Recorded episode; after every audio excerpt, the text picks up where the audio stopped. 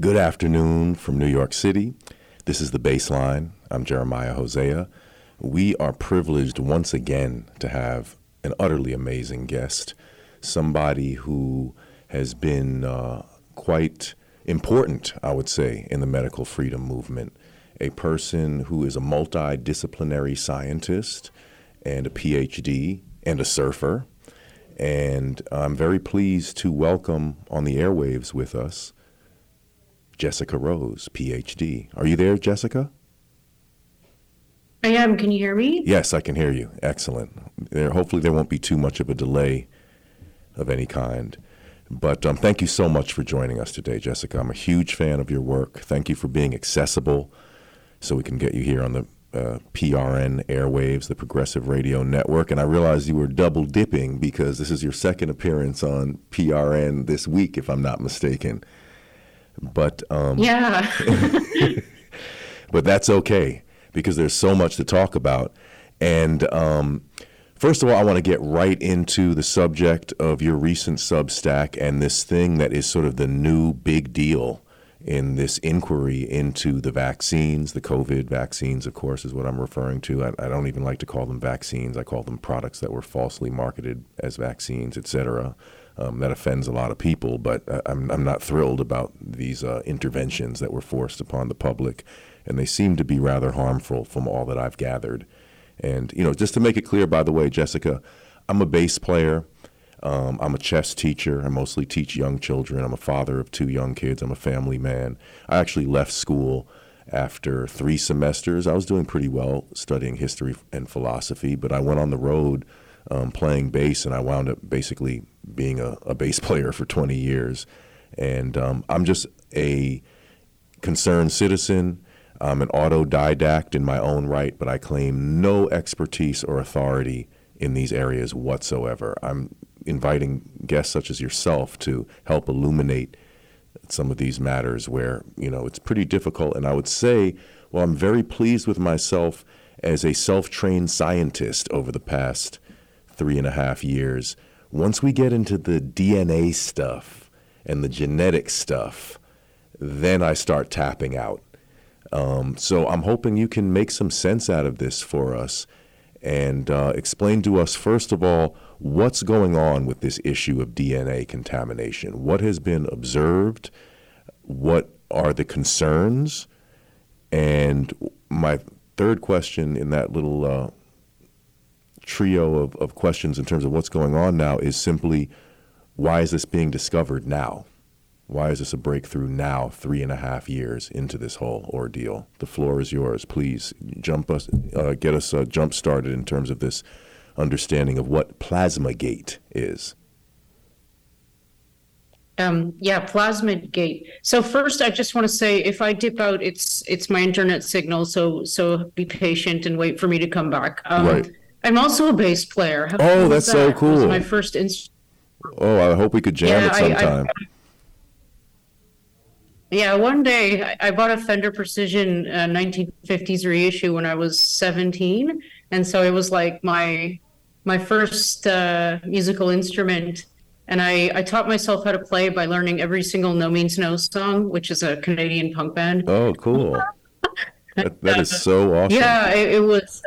Now I'm even a bigger fan yeah. of yours, as if that were possible. I didn't think that was possible, but now I'm just, I'm, I'm, uh, you know, just through the roof um, enthusiastic to have you on this show. And by the way, I, I want to correct my pronunciation. Plasmid gate. I think I might have said plasma gate, but again, this is not my wheelhouse. Yeah. So we have this very interesting thing of plasmid DNA. So what do we know about this, Jessica? And what are the concerns? And why are we discovering this now? Yeah, so um, probably the the best question is, uh, yeah, why did it take so long, huh? um, because this is the kind of thing that A isn't supposed to happen, and B, um, if it does happen and it was known uh, in terms of you know product contamination, then why did everything just keep moving forward? Um, that will be questions for uh, litigators to ask soon. So the we're talking about the Pfizer and the Moderna modified mRNA products um, when we're talking about DNA contamination uh, in terms of the COVID 19 injectable products. So, the it has to do with the way that the modified mRNA was produced.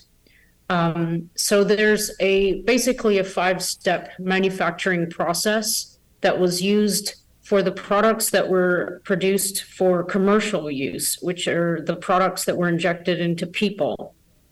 This uh, manufacturing uh, technique or setup was different than the um, than the setup that was used for the products that were used in the clinical trials that Pfizer used, for example. Um, what I mean by that is it's it's literal. There were two processes used, and they were called process one and process two, and th- they're they basically created different products. The product that was the basically the difference is this: the modified mRNA was made um, using different methods to create DNA. So your your DNA um, and your mRNA and your protein are kind of linked in this um, this central tenet of biology. So you start off with your DNA, and that gets transcribed into messenger RNA, and that gets translated into protein. So it's that's what we're talking about here. So in order to produce this modified mRNA, you have to start with DNA. So the way that you make that DNA is different in these two processes. So for the clinical batches, they used um, PCR. And for the commercial batches, they used a plasmid E. coli system. So I'm going to leave the process one to the side for a sec because people aren't going to be concerned about what they were injected with as part of the, the commercial um, rollout of these products. So a plasmid is a circular DNA it's literally just a closed circle of DNA. And within this circle, there are little bits of different kinds of DNA. And one of those little bits is the gene that encodes the spike protein of the SARS CoV 2. You have some other little bits of DNA that are essential for transcription. You have a promoter there. You have um, some antibiotic resistance genes, which are going to allow you to select out the bacteria that have taken up this plasmid, and I'll explain that in a minute. So you have, um, as and, and by the way, this we do this. We do this in biotech. Um, we do this for many reasons. If we want to overexpress proteins, for example, but I won't bore you with that. I'm just trying to make the point that this isn't something like wild and new. This is something that we do. The difference here is the modification of the, the RNA and uh, perhaps some of the steps were um, had some corners cut. We don't know. So the the reason they did this, that they shifted to a process to manufacturing process, was because they needed to upscale. So you need to produce a lot we needed like billions and billions and billions of shots, right? So we needed to produce a lot of product. So the way that you produce a lot of modified mRNA is by making a lot of DNA first. And what do we know about bacteria? They grow really fast. It's really cheap to grow them. Um, it's really, you know, every 20 minutes they double. They're really good at taking up these plasmids. They actually, plasmids come from bacteria. So um, we treat these bacteria and we, we put them in a nice warm environment. We give them food, we give them antibiotics, and we um, we introduce these plasmids that we've made that carry the spike gene into them in specific ways, and then we we shake them, let's say overnight, and we would just let them go. They have a big party and they double every 20 minutes, and voila, in the morning, you have a massive amount of bacteria. And uh, technically, you have a massive number of plasmids. And each plasmid carries this, this gene. So um, basically, what you do then is you um, you take out the bacteria uh, of interest that are carrying the plasmid using the antibiotic resistance gene. and then you linearize the, or you get rid of all the the riffraff surrounding the plasmid, and then you linearize, which basically just means you you cut the circle and it becomes a line. That's basically what it means. And then you do something, uh, reaction called in vitro transcription, and that produces your uh, modified mRNA because your your the reason it's modified is because you're substituting out uridines for N1 methyl pseudouridines, and this is how this mRNA is modified. This was done on purpose because when you introduce um, or re- when you replace uridines with N1 methyl pseudouridines, you're actually uh, making an mRNA that is uh, it's stealthy. When you introduce it to the innate immune system of a human, for example, the the innate immune mediators can't see it, for for lack of a better way of saying it. So it makes these guys basically what it does is it makes them stay in the body longer and they, it makes them resistant to uh, removal and detection. This was done on purpose. This was the design. It's it's going to come with a an enormous number of potential problems, um, but we're not going to talk about that because uh, we're going to talk about this this DNA thing. So, if you've been paying attention, you could probably figure out that once you get to the end and you've done your in vitro transcription reaction and subbed out your use, you have a modified mRNA product. But you also might have some carryover of DNA, and you might have something called uh, endotoxin or lipopolysaccharide, which is part of the E. coli membrane this happens when you use the system sometimes. So at the end step, the very most the most important and expensive step, by the way, you have to clean your product. The only thing you really want to carry over for wrapping in lipid nanoparticles is this modified mRNA. So you have to clean out your DNA. You use an enzyme usually called DNase 1, but there are different kinds of enzymes to cut up DNA for removal.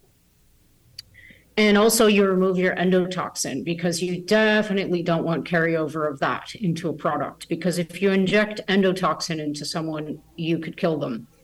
And, you know, technically, that's not what they're trying to do.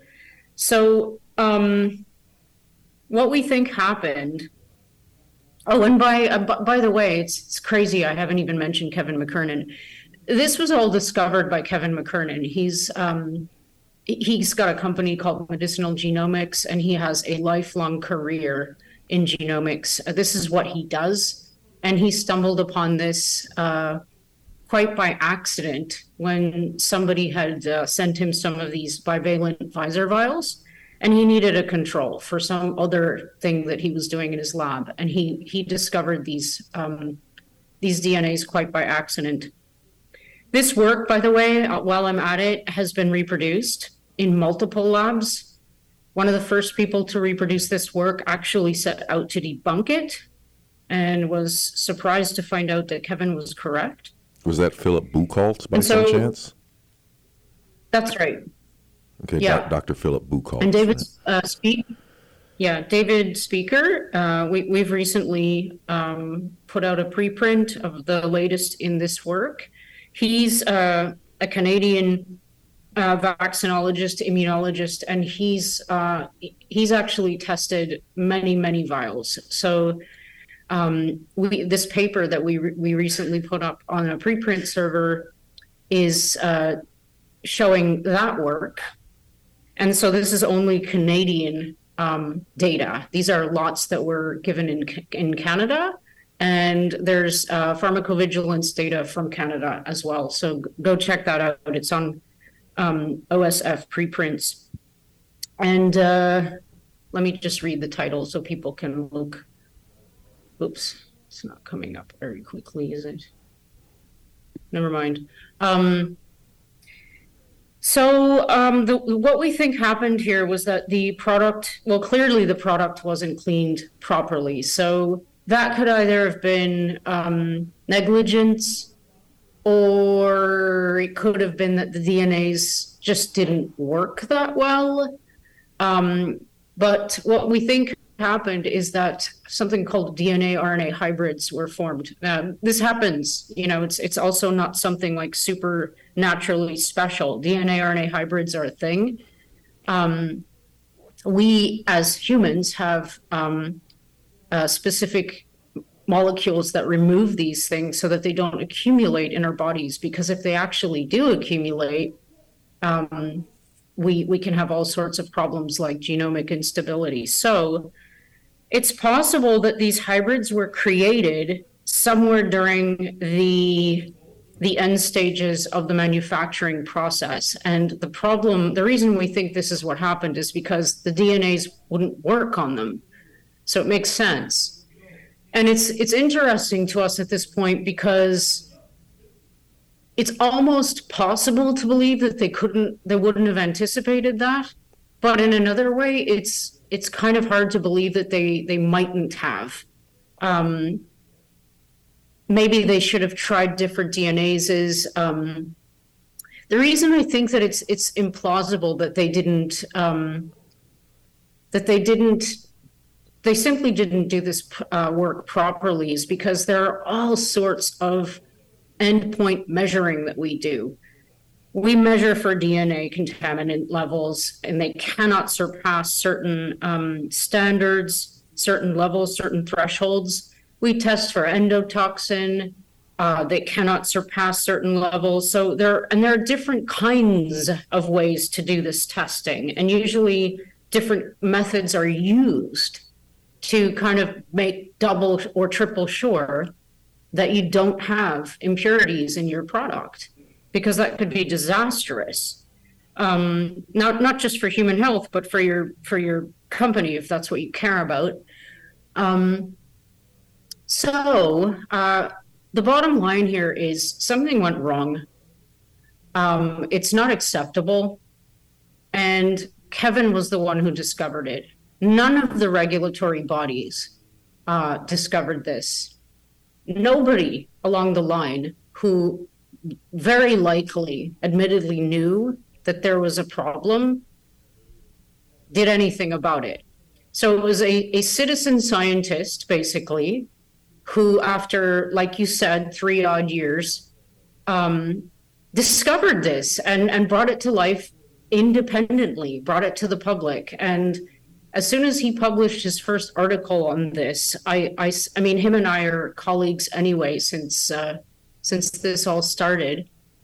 I I just about like my jaw dropped to the floor. I'm like, you're you're you've got to be kidding me. Like I understood immediately what it meant mm. when he said that he discovered this, and it, it evolved very quickly because he was dedicated to finding out if this was real, if it was reproducible. He he made all of his methodologies um, and like everything was absolutely transparent from the beginning. So, um, what this means is that, okay, well, first, before I say what it means, every single vial that's been tested in five different independent labs with different vials that came from pharmacies, unopened, untampered with for the most part, were uh, they, they contain DNA, let's call it contamination, residual uh, DNA at levels that are above the MA standard which is 330 nanograms of DNA per. Uh, I'm going to get the units wrong. Anyway, it, there, there's a, it doesn't matter. It's not going to mean anything to anyone. There's a threshold, and these uh, for for at least the vials that Kevin has tested, they have been well above that, and that's. I mean, it's it's beyond a red flag. It's it's beyond a safety signal. It's it's it's something that normally in the past would have immediately caused withdrawal of these products from the market, at least temporarily until we test more vials. So we absolutely need to test more vials, and we're going to do that. Um, and we have to start testing people too, because the reason why we really don't want to introduce um, lots of little bits of foreign DNA into our cells is because of the potential problems associated with with that with I mean immunologically first of all an aggressive immune response but integration into the genome. And everybody's been told aggressively so that there's absolutely no issue of integration with these products and there never will be because they're based on mRNA. So, you know, mRNA can't integrate into DNA. Since then, a paper has been published that has shown that, and this is not, this isn't the DNA contamination story, this is before this, that there is a reverse transcriptase in us called line one that acts on the modified mRNA to reverse transcribe it to DNA. And the question then became can this integrate? Because if it does, we're we're in we're in a boatload of trouble. So we don't have evidence yet that a, this by this methodology integration has occurred. Um, as soon as that paper was published, people should have been tested for possible integration events. But you know, suppression is a is a bitch. Sorry to swear, but um, so this is more serious because this is already DNA. if You, probably already guessed that. Um, so we don't need a reverse transcription event. Um, and Philip was uh, he measured the DNA using a different technique, and what he discovered was that there were a lot, a lot, a lot of little pieces. And so he compared this to um, buckshot. So basically, you're ag- aggressively Trojan horsing yourselves with an onslaught of foreign material, some of which, a lot of which, 33%, according to Kevin's uh, findings, are, are DNA. So let's put it this way no one can say that there's no chance of integration and problems associated with that. No one can say that because it hasn't been shown. And until it is shown definitively, I, I, I mean with a lot of people, a lot of people, like 100% of a million people don't have integration events that might make me feel a bit better. Um, we cannot say that this isn't a problem. And that's what the the pushbackers are starting to say. Now, in addition to well, let me continue that thought. If you have an integration of a small bit of DNA into a gene that's important in your genome, you can imagine that bad things might happen. Let's just go all the way with an example here. Let's say you have an integration event inside your P53 gene. So this this gene is the so-called guardian of the genome. Hmm. It's very important uh, for making sure tumors and, and cancer doesn't uh, run away and have a big party on you um, it's it's a surveillance uh, guide, and so if if you interfere with the functionality of your surveillance system, um, you're you might be in trouble. If you have um, an integration event in another essential gene, let's say one that's in charge of double-stranded DNA repair, you know we're having double-stranded DNA breaks all the time, and we have repair mechanisms that fix them. This is the ebb and flow of life. Um, but if you have a defect or an introduced um, dysfunction of one of these necessary genes, you're in trouble. Um, so, one of the other things that Kevin found, it's not just random little bits of DNA that we're talking about here. We're talking about specific, um, specific bits of DNA that have function that don't have any reason to be there, by the way. so one of them is called SV40. Um, it's a, there's a promoter and an enhancer that Kevin found in this plasmid. So if you're using the E. coli system like I described, because this is a prokaryote, you there are certain promoters which are the guys that start transcription that you use to optimize your system um, to optimize you know um, uh, the transcription part of uh, your your your manufacturing process basically. So we use something called a T7 promoter commonly in in you know on the bench. Um, and so it's interesting because that Pfizer's actually disclosed their plasmid map that they claim to have used for the commercial production. And it does show the T7 promoter upstream of the gene, the spike gene, but there's no sign of the promoter and the enhancer and another antibiotic resistance gene that Kevin discovered. So the question is why the hell are they these plasmids that are supposed to be identical different? And more disturbingly, why are they different in this particular way? Because the SV40 promoter is for mammalian systems, and it's very, very, pardon me, strong, which means that it'll, you know, it'll start the transcription of a whole bunch of stuff. An enhancer is basically added to enhance transcription. It's it's another optimization guy, and it doesn't need to be there. It absolutely doesn't need to be there for this system. And even more disturbing, it, it keeps getting better.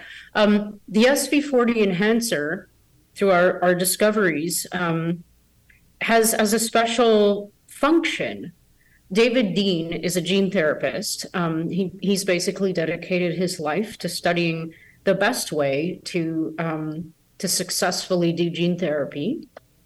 And one of the things you have to do as part of uh, being a gene therapist is get stuff to the nucleus efficiently. So he's done a lot of research and he's published that the SV40 enhancer, none other than is one of the most efficient guys for bringing stuff to the nucleus of cells, the nuclei of cells. So, what the hell is it doing there? And is this thing functioning to bring stuff to the nucleus and into the nucleus? Is essentially uh, optimizing integration of things. I mean, it's it's mind-boggling that um, that all of these things are there and that Kevin, you know, and and the small lot of us are are the ones bringing this to light. And now that we're getting a little bit of attention, not enough, but a little bit. Um, I mean, Health Canada has actually come out and said, "Yeah, we've confirmed this. There is an SV40 promoter in there. What do you know?" Apparently, they had the sequences. They were given the sequences a long time ago, but they they just kind of took it on the word of the the manufacturers that everything was hunky dory, and so they never checked for anything. They never checked for any additional functional uh, bits. So, um, yeah, the question becomes are integration events happening? Is this inducing cancers in people? Because if you introduce, like I said, um, a, a small piece of DNA into the the the guardian of the genome, uh, you'd kind of think uh, along the lines of cancer, and it's it's also I mean it's leaves rustling in the wind, but it's it's interesting that the pharmacovigilance database that I'm looking at for three years, this VAERS, um, has a cancer signal out the yin yang. And and what I mean is it's not just the number of adverse event reports that is like much higher than they've ever been in the past. And this is per million shots. This is, you know, it's it's normalized to the number of shots. Um, we're looking at uh, rare cancers, the development of like male breast cancers and acute lymphocytic leukemia in old people, hmm. uh, which which is weird because that's that's a childhood leukemia, and so it's like you, you you look at that and then you you hear oncologists saying i have so many of my patients who are in remission who've come out of remission and we don't know why and suddenly they have stage four cancers and you're hearing the word aggressive cancer being used a lot. Right. Since 2021 so it's like it kind of it begs the question is there something you know related here? I mean is is one of the main reasons we're seeing the uptick in cancers that we're we're seeing explained by this. So it's a question for now, but you know, as scientists, we need to answer these questions, especially since it literally concerns billions of people.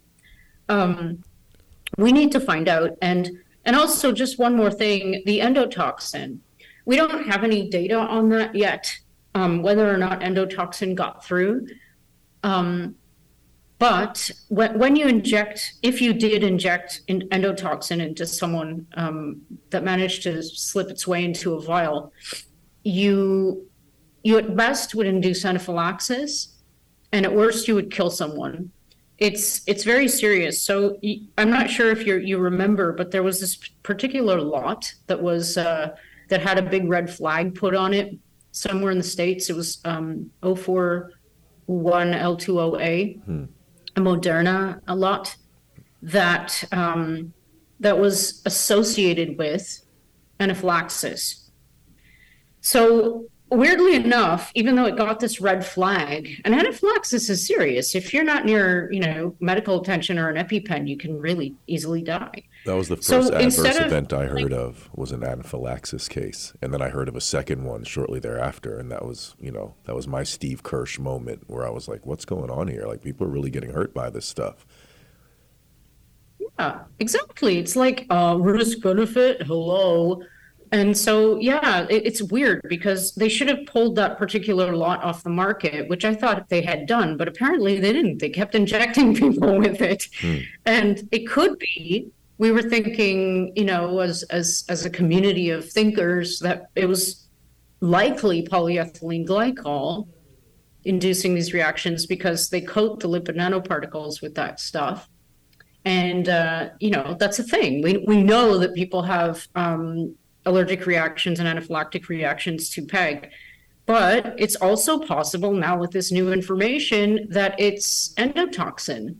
So again, we, we I, I don't know how you would actually measure that, quite honestly, but we, we need to do more more looking around. Um, and by the way, it's easy to test people for integration events. You just have to like the best thing to do would be to look at sperm cells and stem cells because these are the ones that really matter. Because like um, if you if you're talking about germline or stem cells um, having integration events that's that's not good generationally. Um, but anyway yeah it's it's easy to check which is another like hmm moment. It's like how come as soon as this paper hit the preprint server because it has like a hundred thousand hits or something by now um, how come the authorities aren't like saying, holy shit, stop the presses, stop the shots, and let's start testing people? Because, you know what I mean? It's like, how come, how come things are so bloody different in the COVID era? Why is there, why is everything backwards? Um, it's, um, it's pretty clear that the the interests of the people are not being addressed. And i'm not even sure how many people really realize how bad it is because of all of the censorship and suppression. So it's one thing to have like pharmacovigilance pharmacovigilance databases like having alarm bells going off like grant took richmond um, for any any adverse event you could imagine thinking about. Um, but when you have something like this, it's just it's just another thing that we found that's problematic. But this this could be serious in in, in the long scheme of things. And yeah, it's um it's it's the next thing. yeah, I'm just well, like. Let me, let me ask you. yeah, seriously. Um, waiting for the other shoe to drop. Is that how the saying goes, or the, something like that? Something but um, I wanted to ask you about something that you mentioned, uh, which is your analysis of the VAERS system. You've become quite an authority on that. And I guess to recap quickly some of what I know about it is VAERS, first of all, is underreported by nature. It's underreported for various reasons. Um, one reason that I keep pointing out is well, you can't file a report when you're dead. Uh, so mm-hmm. that's one thing. But um, another thing is that it's not supposed to be a perfect data set. It's a it's a safety signal, and once certain thresholds are crossed, it's supposed to be responded to. But I find it so amazing how the pro-vaccine zealots just keep criticizing VAERS, like, oh, that's nonsense, and anyone can enter a VAERS report. Where, you know, I don't really see that's a very realistic thing to say that people are you know, breaking federal law to make false medical reports with no profit to be gained from that whatsoever. Yeah. Like, are you literally making a case that people are sitting around, you know, f- doing these fraudulent actions? Uh, I don't really buy it. But, um, you know, if if VAERS is flawed, as I've stated on this program before, I believe, then make a suggestion to improve it but you can't just belittle the only safety system that we have. We should be looking into the system, supporting the system. And so strangely, with all the negative uh, metrics that we have to refer to, the people who have pushed this, like you just mentioned a moment ago, they just remain unfazed in their push for everyone to receive these shots. And it's it's it's it's macabre. It's it's it reminds me of a horror movie. You know, I find it also very strange that these and a, and a caller mentioned this at the end of the last program that you know these people they don't have medical training whatsoever. I mean, you know, yeah, people get bureaucrats. Yeah, it's like know, people say right? you're not a doctor, and my answer to that is first of all, well, I'm not trying to administer medicine, so that's number one. I'm not trying to be your doctor. I'm trying to defend my own human rights. And number two, well, Bill Gates isn't a doctor either, and that didn't stop him from being the global vaccine czar. So, um, tell us about VAERS. What have we seen? What do we know?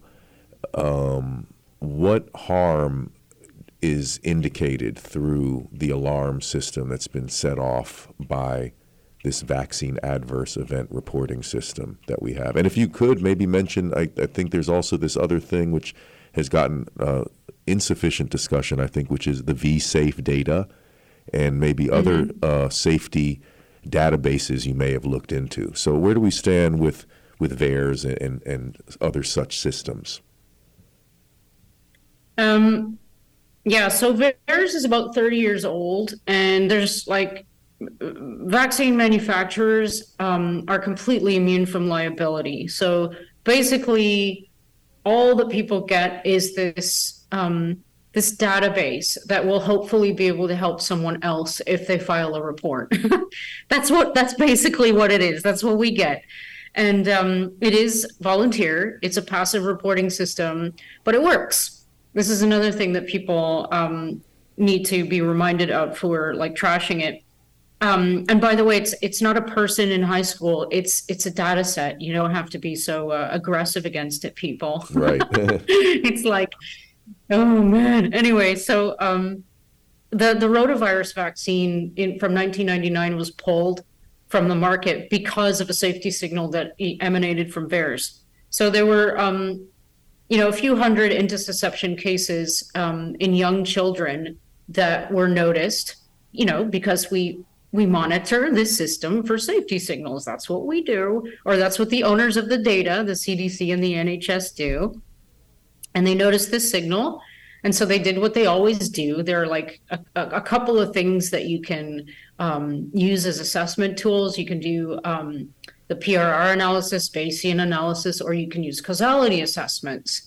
So you use something called the Bradford Hill um, uh, criterion uh, criteria, which there are ten of, and you you basically just test six out of ten of these, and you come up with a verdict. Very likely, unlikely that there's a causal situation. So this was done, and it was determined that the rotavirus vaccine was very likely the cause of the intussusception. So they pulled the product.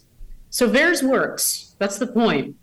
Um, it's functioning. Uh, it's functioning very well since 2021, um, as is obvious if you go look at the number of reports in the context of the COVID products. So, the average number of adverse event reports per year for the last 30 years was about, oh, and for all vaccines combined pre COVID was about 39,000. Okay. All over America, all the products combined, 39,000 adverse event reports. Might sound like a lot, but in 2021 alone, there were just shy of a million reports in the context of just three products the Moderna, the Pfizer, and the Janssen. So, what everyone was saying was, well, it's obviously because there are more shots being doled out. So I, I was like, all right, that's not a bad argument. Let me check that out. And it takes a little bit of napkin math in three minutes, and you can you can simply compare it to the flu. Like you don't need to look at all the vaccines combined. Just look at flu. They're about 2.3 times more COVID shots in a certain time frame. Let's just say like a time frame of a year, doled out as for uh, as per the flu shots. So if you if you if there's no additional danger, if there's nothing different about the COVID shots, danger wise, injury wise, then you shouldn't see a disproportionate number of adverse events uh, or or um, or range of different types of adverse events. But there's a huge discrepancy, and so it's obvious. It's obvious that there's something different about these products if there aren't only say 2.3 times more people reporting as opposed to i don't know however many times there are i can't remember but obviously they're different. And so uh, I, that that has been completely debunked. It's not because there are more shots given out. Absolutely not.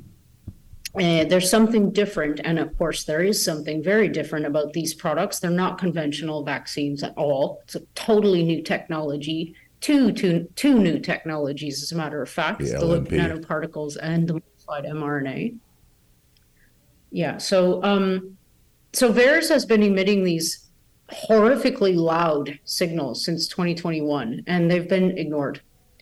In January 2021, like six weeks out from the rollout start, there was enough of a safety signal in death just in the reports that had been entered. We're, we're not talking about backlog. We're not talking about anything. Just the ones that had actually managed to get into the front end uh, VAERS system. Way more than enough of a signal to shut that thing down. If you if you look at intussusception, and that's intussusception, that's not death. Death is permanent.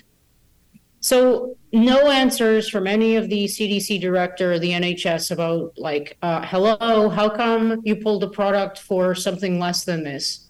How come we're not even seeing a causality assessment done? What the hell? You know what I mean? So it's tumbleweed. Um, and so over the years, I've just seen I've seen everything grow. It's still growing. I mean, the there are over 14,000 different types of adverse events reported in the context of these products to date of a possible 25,000.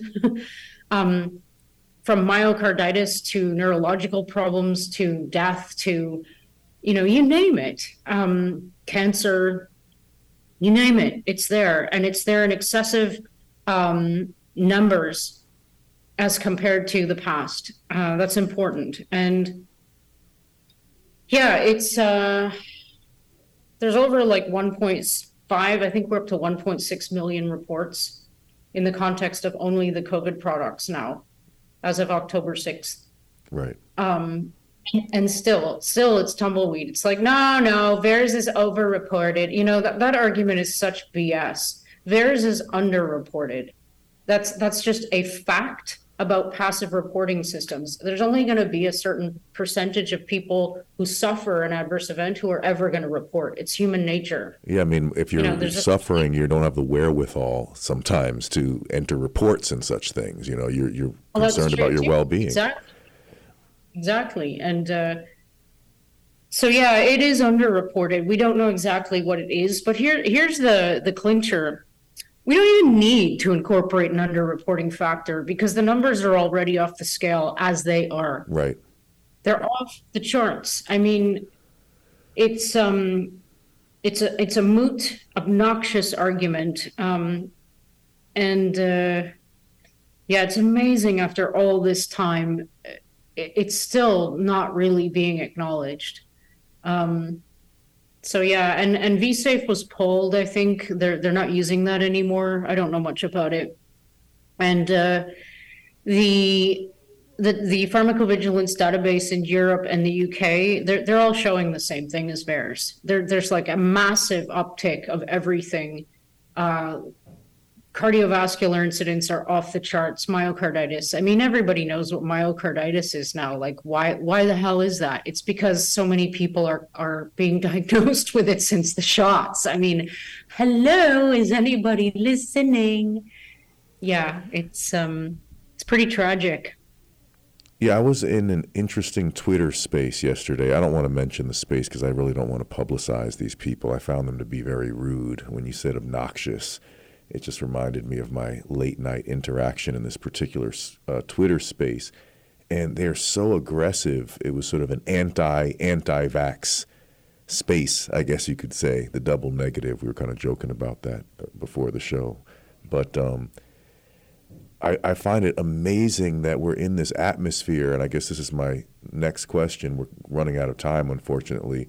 But could you speak a little bit to the atmosphere? It's like anybody who raises a technical question is labeled a grifter, you know, anti-vaxer and grifter, and they, they just they start as uh, one of the um, other people who was sort of on my side who got lambasted after I did on this particular Twitter space.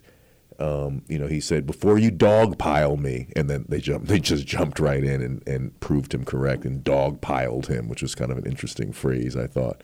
But um, yeah, it's such an aggressive atmosphere. I mean, is that relatively new? I mean, I'm sure there's been hostility between scientists and, and rival scientists and whatnot. I know oh, Einstein yeah. had his and, rivals, and actually, but isn't this a new atmosphere of hostility? Is is it fair to say that? It, it's actually a really lovely um, thing to bring up because I often say, um, usually to myself, that I really miss honestly, I really miss that nerdy science, like arguing thing. Everybody who does science knows what I'm talking about. Like, if you're, if even if you're like a mathematician and a stat- statistician, it's like you're always arguing and fighting about, you know, something like math is better no stats is better and there's there's never perfect agreement but that's the gorgeousness of science it's like that's what makes us move forward because people don't agree and i really miss that so that's not what we have now since the um the hiring of the 77th brigade and all the um, the trolls. There, there, are people whose job it is now. They're hired to do this. That's what it seemed um, like to me. They, Shills is the term, right? They're shilling. Yeah, and uh, and so that like th- this whole thing of gr- this is my philosophy. Whatever someone is calling you, that's what they are. It's really simple. Hmm. It's it's so like um it seems oversimplified, but it's really not. I've applied this ever since I kind of realized that it, the truth in it, and it, it, really works. It's like all the people calling, like I, I sit on a floor. I don't even have a chair with my cat. I mean, I, I haven't been paid a dime for any of this. Right. And I'm I'm happy with it. I'm fine. I have enough to eat. I have a roof over my head. I'm not a materialistic person, so it works for me. But like people call me a grifter, and and that I'm I'm for the for the free trips and shit like that. And I'm like, wow, that's like so far from my reality. So it's like that must be what they do. yeah, it's so pretty amusing. There's this yeah there there is this um it's not real though right? It, it's a it's a paid manufacturing um takedown system. It's not based on science. It's not based on reality. It's it's just another profession um unfortunately. But the thing about it um is that I, i've written a lot of articles on on this whole thing of hit pieces um, I've I've had a number of hit pieces written on me, and I got to tell you, um, I, am I'm, I'm kind of like a, a sensitive human being, and the first time I I read a hit piece written about me by someone who I never spoke to, it really uh, rattled you. Yeah, that's a word. Um, it made me feel creeped out and kind of like I don't know. It's it's a really hard. It's not a good feeling. It's like a lot of like dark, like not nice feelings come uh, because you. It, it feels like someone's stalking you, and it's it was a female in this case, but it nonetheless felt really really creepy. And I I, am a visualizer. I'm an empathizer. So I always put myself in the shoes of the, the the person across from me, so to say. And so I was imagining this woman writing this these this personal, hateful piece about me. And and and what the hell must she have been thinking to conjure this up? Because I mean, first of all, she never emailed me to to try and ask me any questions because clearly it wasn't about try, finding out the truth or getting to know me. Um, I'd never spoken to her, like I said, and and so it it just left me feeling like, why why is this person pretending? No, it wasn't even that. It was like she created an entire version of me that was so far removed from reality that other people who also don't know me, who've never spoken to me, will probably believe because they don't have they, they haven't reached out or they won't reach out to actually ask me, hey, is any of that true? Um, it, it was it was really awful. And so they're paid to do that. Like they're they're motivated. Some of them, the worst ones though, I gotta tell you, they're the ones who really enjoy it. Right. And that's a new kind of like gross evil person that I hadn't really encountered before this. They really enjoy being as what's the word? Um let's let's just be kind, okay? Oppositional as they can be, no matter how far removed from reality or the truth it is what they're saying. Science, personality, nature, whatever you want to pick. It's wild how they take such pleasure in the reactions that they get. And so, very early on, it was like right after I got the first series of hit pieces, I decided this is too energetically draining, and that's its function. It's to drain me, to distract me from doing what I'm doing. That's the whole point of a hit piece to to hit and destroy. And so I was like, all right, I'm I'm not gonna fall for that. I'm gonna put this under, you know, I'm gonna file this under um, you're an idiot and I'm going to publish publish how I feel about it. So I did, you know, about hit pieces and stuff. And I'm going to move on, and I'm going to keep doing what I'm doing. Um, and then, you know, it's you, you, start sharing stories with other people who've had the same thing happen to them, and and they say it's just common to say, "Ah, oh, you were just over the target." And so it's like then it becomes inspiring. so it's like, all right. Right. I'll just like start counting those hit pieces and uh, yeah, consider it part of your uh, your rock star resume at this point. well, yeah. Apparently, yeah. The, one of the things this person wrote about me was she seemed to have started out as an actual scientist and degraded to some anti-vax. I don't know. Wow. It was something so like yeah. gross. They go right she there. Failed to mention, yeah, she failed to mention that I have an an actual PhD in computational biology, which kind of qualifies me to to do certain things and i also have an applied math degree wh- where i learned like it was basically an epidemiology degree so it's like she made all the anyway yeah i, I think it's, it's, it doesn't make them look good i think the heavy-handed approach of just needing to denigrate not, the person that you're arguing with is you know it, it's it, it it effaces themselves basically but actually i'm really sorry jessica we actually have to wrap up um, oh, we're, kinda, we're, up against it. Yeah, I'm so glad you joined us. It's really an honor. Um, please, everyone, check out Unacceptable Jessica on Substack. Her Substack is off the hook. It's an essential Substack. And guys, you should really be following, you know, the the strong Substackers. It's such a great time for information. I mean, that's one good thing that's come out of all of this horror is yeah, there's a new free exchange of information. There's people stepping up um, Jessica, if you could please subscribe to my Substack for free. I think it's pretty cool. It's more op eds. Sure. I don't go into the weeds about scientific stuff that's past my threshold, but I've tried to translate things for people who didn't even research as far as I did. But I hope we could do this again sometime and keep up the great work. And just thank you so much for your uh, persistence and thank you for your courage and for your knowledge and just keep up the great work. Thank you so much for being here. You're welcome. It was a pleasure. And I, I thought you you had a bass background because of your voice, because you have a lovely bass. Well, thank you. Thank and you. Anytime, yeah, no, anytime this was really, really um, pleasant. I, I was a little bit like, uh, I, I have to submit a paper like tonight, and I was I'm a little bit like, so this kind of calmed me down. Oh, that, that's awesome! Yeah, go uh, drink a nice cup of tea or something, and, and good luck with your. I your did, work. yeah. oh, excellent. Well, have a great rest of your evening, I guess, over there, and um, hope to speak to you soon. Have a great evening and weekend. Anytime, shoot me an email and we'll reconnect. Excellent. Thanks so much. Peace, everybody. That was the Bassline.